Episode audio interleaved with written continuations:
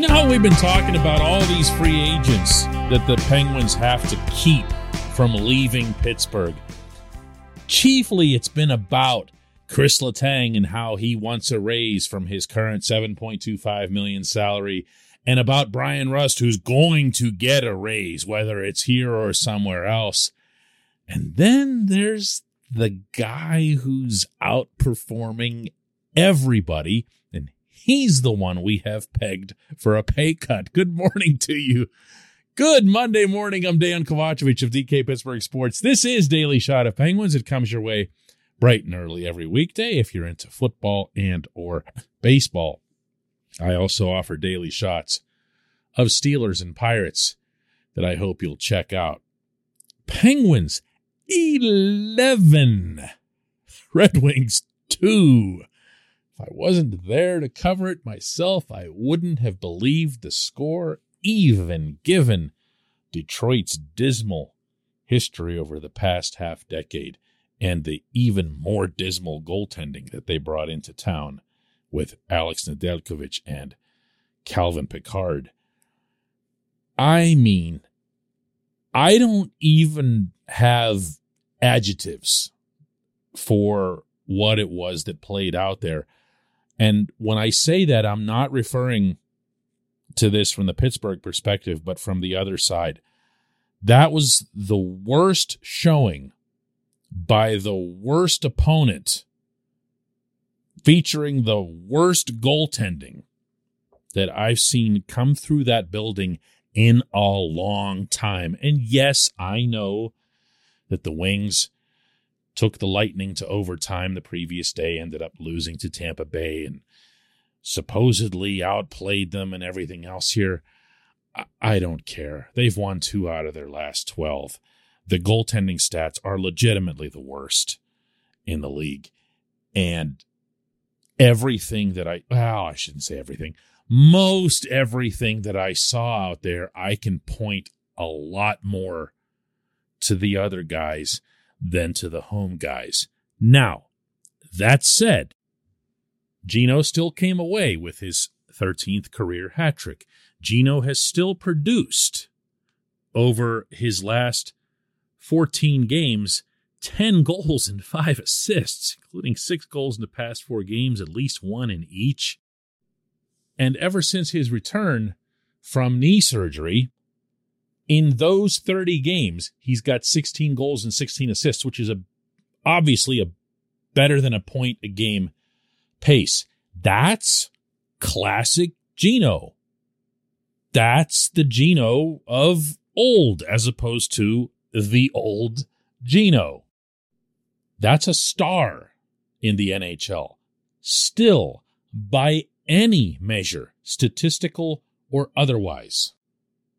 And I dare say that anybody who's just magically expecting this player because they know he's never going to leave Pittsburgh, he's made that clear, to drop from I don't know, 9.5 million that he's making now to 7.5 or something like that.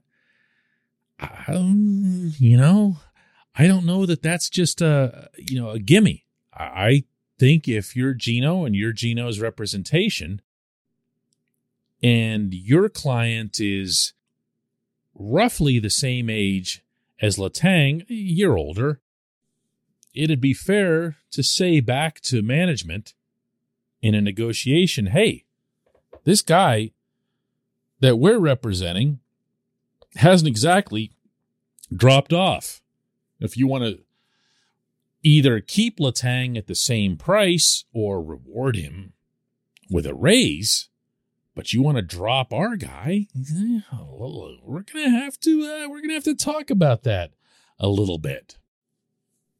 This portion of Daily Shot of Penguins is brought to you by the good people at the Greater Pittsburgh Community Food Bank, where they're committed to providing food for all of our neighbors in need across Western Pennsylvania. They, in turn, need your help. Find out how $1 can be turned into five full meals for those in need visit pittsburghfoodbank.org. Now, I'd love to share with you what Geno thinks about all of this and about his hat trick and about his surge. But as everybody uh, undoubtedly knows at this point he has not spoken since the day before the Russian army invaded Ukraine, at which point he has decided that he's not going to speak with reporters and risk saying something that could jeopardize his family, most of which is in Russia, when, you know, as the world has kind of witnessed lately, that place is being run by a madman slash war criminal. And I get that.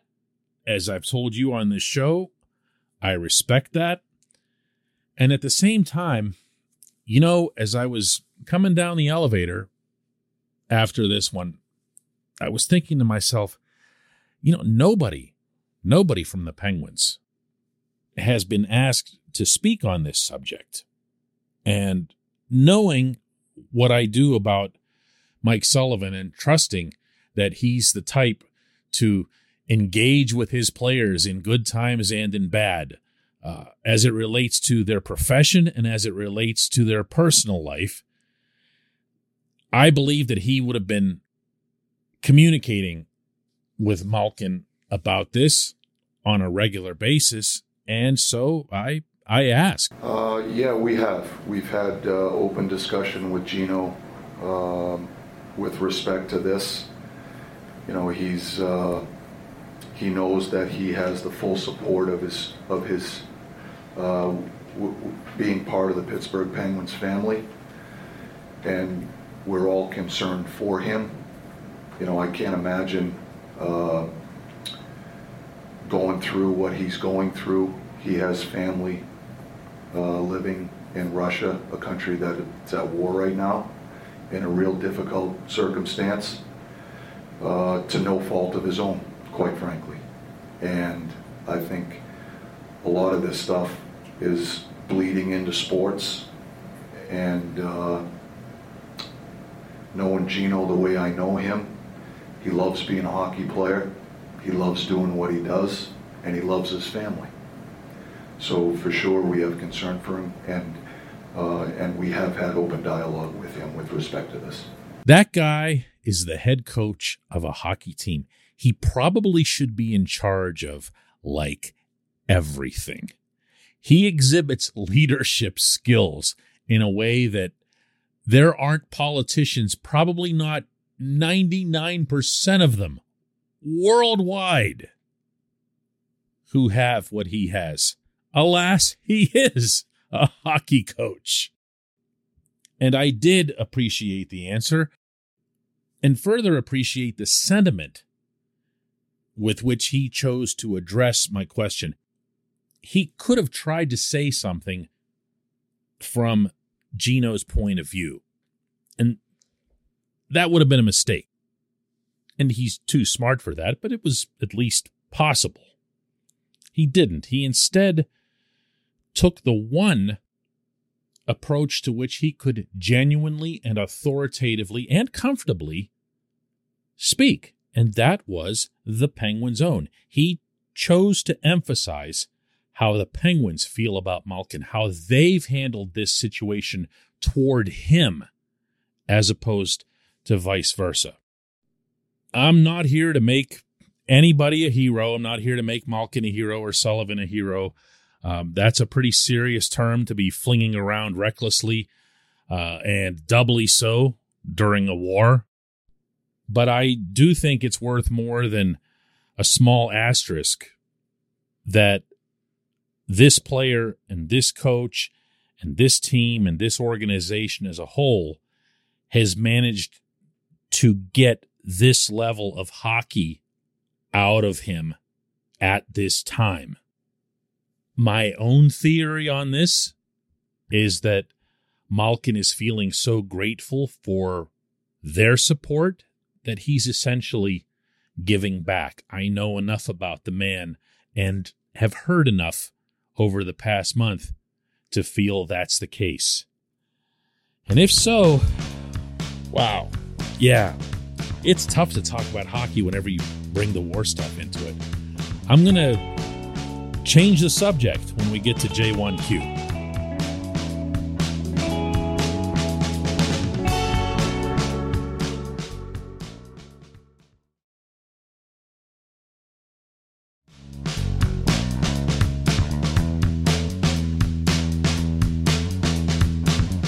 Today's J1Q comes from Kate, and she asks Radim Zohorna got two primary assists against Detroit, and they were both pretty nice passes. Will he be in the lineup when everyone's healthy?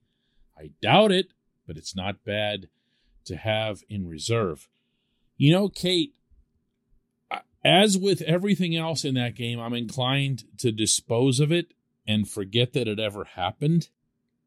And I'm not going to change that just because Zohorna is a guy I've been pushing the Penguins uh, myself on this show to give more of an opportunity to. I really liked that first assist, the pass to Teddy Blueger, the two on one shorthanded. Uh, I would say that Teddy did well to finish, but he hit the center bar. I mean, I keep pointing to Detroit here, but Nedeljkovic just gave him the entire net, and all Teddy did was just walk up to the beach and hit the ocean. But, but I digress. It was a good pass from Zohorna. Uh, same goes for the pass to Rickard Rakell in the third period. Although, again, Rakell scored from Mars on an unscreened wrist shot. So take these things with a grain of salt as it relates to the points that were put up and look instead at the plays that were made. Zohorna has done a good job of making plays um, really in all three zones in tight quarters and when he's contested. And I've liked that. And I know one person who will like that more than anyone and that's the head coach. It was what endeared him in particular to Dominic Simon. Zohorna is obviously a much bigger player with more of a scoring touch than Dom. That's not saying much, and I don't mean to damn him with faint praise. But look, that fourth line, Blueger, Zohorna, and Boyle, you put yourself in a position where you have Teddy in the middle, not the biggest guy, but really, really effective, and two tall trees flanking him.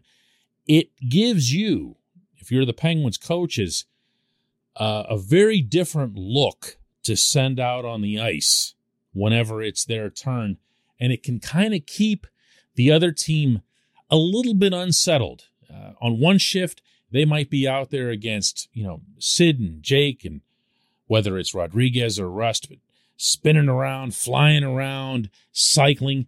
And then these guys come on and they're coming at you a complete different way. There were some physical plays that led to some of the offense uh, in this game by the fourth line. That's that's different, and that's something I feel, Kate, that's worth keeping an eye on.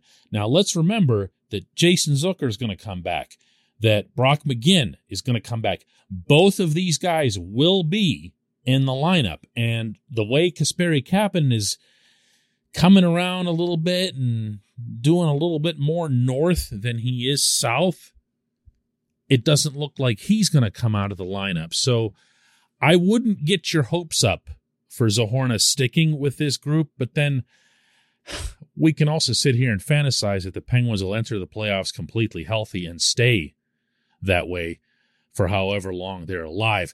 That won't happen at all. So if Zohorna positions himself as forward number 13, and you know that he can play either wing or center for that matter, he's in a pretty good spot to see some action. I appreciate the question. I appreciate everyone listening to Daily Shot of Penguins. We'll do another one tomorrow.